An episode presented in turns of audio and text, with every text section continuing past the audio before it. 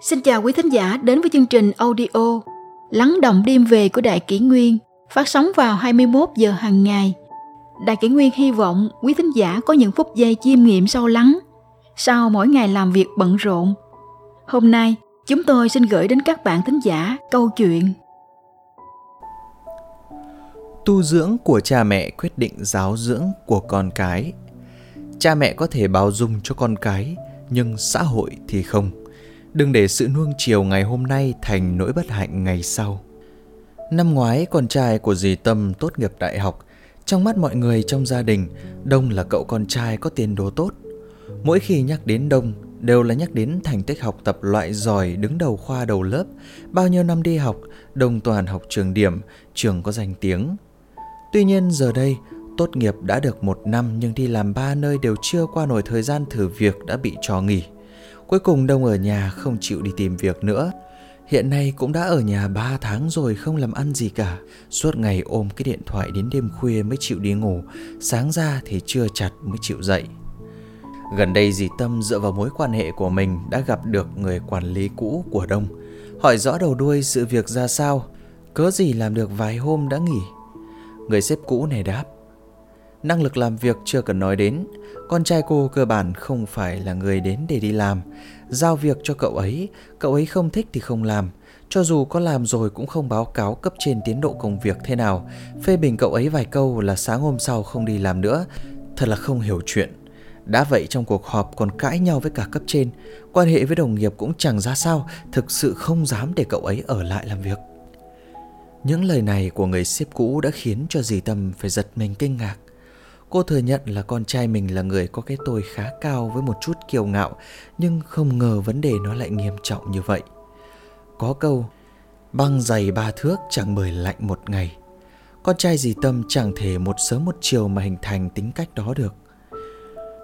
Nuôi dạy con cái nhân cách tốt còn hơn thành tích tốt Ngày nay có không ít những bậc cha mẹ dạy con cái chỉ nhìn vào thành tích học tập, chỉ cần con học hành có thành tích tốt là được.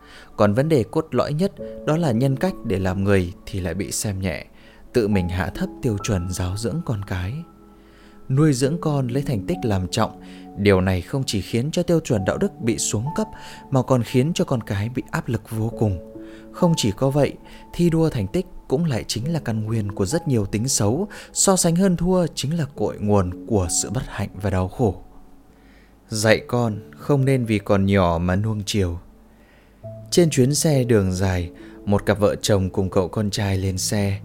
Vừa ổn định chỗ ngồi thì hai cha con liền chơi điện tử. Mỗi khi thắng thì cười to nói lớn, hơn nữa còn không có ý muốn dừng lại – Hàng ghế phía trước có một bác trai lớn tuổi muốn chợp mắt một lúc cho đỡ mệt, nhưng tới lúc chuẩn bị ngủ thì lại bị làm ồn. Năm lần bảy lượt, bác trai nhịn không được nữa bèn quay lại nhìn hai cha con họ, nói Bảo cháu nó yên lặng được không? Đây đâu phải nhà riêng và ồn ào. Đứa trẻ thấy người lạ nói vậy nên yên lặng một chút rồi ngồi nép vào lòng cha mình. Tưởng rằng như vậy là xong, ai ngờ ngồi một lúc cậu con trai bắt đầu khóc lớn. Thấy con mình khóc, cha đứa trẻ bật mãn nói Trẻ con còn nhỏ, đùa một chút thì có làm sao, người lớn ai lại đi chấp với đứa trẻ. Đây chỉ là một câu chuyện điển hình của cách nuôi dạy con cái ngày nay. Nó cũng là một trong những sai phạm trong cách giáo dục con mà rất nhiều bậc phụ huynh đang mắc phải. Cha mẹ không thể lấy lý do con cái còn nhỏ mà để chúng sai trái không giáo dục. Nếu như trẻ con không được giáo dục lễ nghĩa làm người ngay từ khi còn nhỏ, sau này bước chân ra ngoài xã hội, ắt sẽ vì thái độ không chuẩn mực của mình làm cho thất bại. Cha mẹ có thể bao dung cho con cái, nhưng xã hội thì không. Đừng để sự nuông chiều ngày hôm nay thành nỗi bất hạnh ngày sau. Con cái là tấm gương của cha mẹ. Chúng ta chỉ cần nhìn vào biểu hiện của con cái là có thể hiểu được sự tu dưỡng của cha mẹ. Cho dù con trẻ lớn hay nhỏ cũng cần phải giáo dục. Tùy vào độ tuổi mà có sự dạy bảo khác nhau, không nên có suy nghĩ như đợi chúng lớn rồi mới dạy bảo, không nên chất nhặt với trẻ con. Quậy phá là thiên bẩm của trẻ nhỏ. Trẻ con càng được nuông chiều thì càng dễ đi sai đường.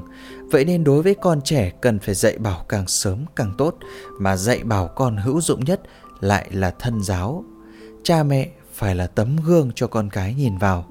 Có câu nói trẻ em như tờ giấy trắng thái độ và hành vi của con cái hoàn toàn là bản sao của cha mẹ. Cha mẹ sống có chừng mực thì con cái cũng có phép tắc. Trong sinh hoạt gia đình, dẫu chỉ là một việc nhỏ cũng không thể xem thường. Một gia đình nọ có ba thế hệ cùng sống chung.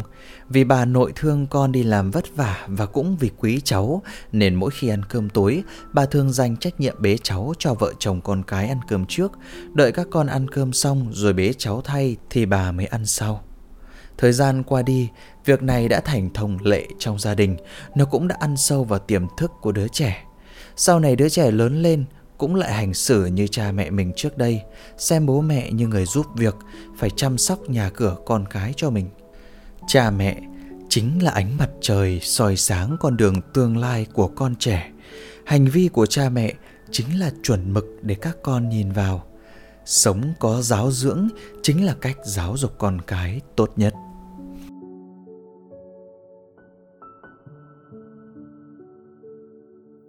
Tiếp theo chúng tôi xin gửi tới quý thính giả câu chuyện 11 biểu hiện cho thấy trẻ đang nhút nhát, cha mẹ cần lưu tâm.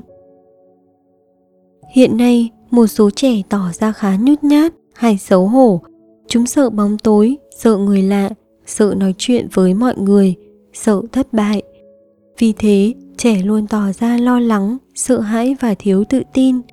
Trong khi cha mẹ nào cũng hy vọng con mình từ nhỏ phải có tính mạnh dạn, kiên cường, dũng cảm, để sau này lớn lên có thể đối mặt với mọi khó khăn, thách thức. Tính cách nhút nhát e thẹn là vấn đề thường gặp ở nhiều trẻ. Nhút nhát tuy không phải là vấn đề nghiêm trọng trong sự phát triển nhân cách của trẻ, nhưng lại có thể ảnh hưởng đến khả năng giao tiếp xã hội và sự phát triển sau này của trẻ. Nếu một người có tính nhút nhát thì thường không có chủ kiến, muốn làm việc gì cũng khó thành công. Vì thế, cha mẹ cần quan tâm đến trẻ nhiều hơn. Thông thường trẻ nhút nhát sẽ có những đặc điểm sau. Một, xấu hổ, rụt rè không nói. Trẻ hay xấu hổ, nhút nhát là điều bình thường, nhưng nếu biểu hiện của sự xấu hổ, nhút nhát này ở mức độ nặng như không muốn nói chuyện, không dám xuất hiện trước mặt người lạ có thể trẻ đã rất tự ti về bản thân mình. 2. Rất ít bạn bè. Thông thường, trẻ rất thích nói chuyện, làm quen với nhiều bạn cùng lứa tuổi, rất coi trọng tình bạn. Nhưng trẻ có tính cách nhút nhát rụt rè vì tự ti nên không thích có nhiều bạn, thích ở một mình, vì thế trẻ luôn cảm thấy cô đơn. 3. Thiếu tự tin. Trẻ nhút nhát thường thiếu tự tin, dù chưa thử làm nhưng đã nghĩ là năng lực của bản thân không đủ chưa cố gắng đã từ bỏ ước mơ của mình như vậy trên con đường trưởng thành trẻ sẽ đánh mất nhiều cơ hội quý giá 4. Tâm lý hay nghi hoặc Những đứa trẻ nhút nhát thường rất nhạy cảm với những lời bình luận của bạn bè, thầy cô và cha mẹ về bản thân mình. Đặc biệt, trẻ khó tiếp nhận sự đánh giá của bạn bè, thậm chí còn cho rằng mọi người đang ghét mình vì thế, trẻ luôn tỏ ra vô cùng ủ rũ, buồn bã. 5. Thiếu dũng khí Mặc dù những đứa trẻ nhút nhát cũng mong muốn có được thành tích xuất sắc trong học tập và trong các kỳ thi, nhưng trẻ lại nghi ngờ vào năng lực của mình, thiếu cả dũng khí để đối mặt với các kỳ thi. Vì thế, trẻ sẽ cố gắng từ chối hoặc tránh bất cứ cuộc thi nào mà cha mẹ muốn trẻ tham gia. 6 gặp khó khăn trong việc diễn đạt. Theo thống kê, có khoảng 80% trẻ nhút nhát, biểu đạt kém hay nói lắp, nói đứt quãng, không liền mạch, không rõ ràng. Các chuyên gia cho rằng chính sự tự ti đã gây trở ngại cho khả năng biểu đạt ngôn ngữ của trẻ. 7. Khả năng chịu đựng kém. Những đứa trẻ nhút nhát thường không thể chịu đựng thất bại, bệnh tật như những đứa trẻ bình thường khi gặp thất bại nhỏ hoặc ốm đau một chút là chúng đã cảm thấy vô cùng đau đớn. Có khi những việc như cha mẹ bị bệnh, chuyển đến môi trường sống mới, vân vân, cũng khiến trẻ khó chấp nhận và thích ứng. 8. Tính ỉ lại cao. Những trẻ bình thường đều muốn tự mình hoàn thành mọi việc, Còn những đứa trẻ nhút nhát lại không muốn làm gì hết, Luôn dựa dẫm vào mọi người xung quanh.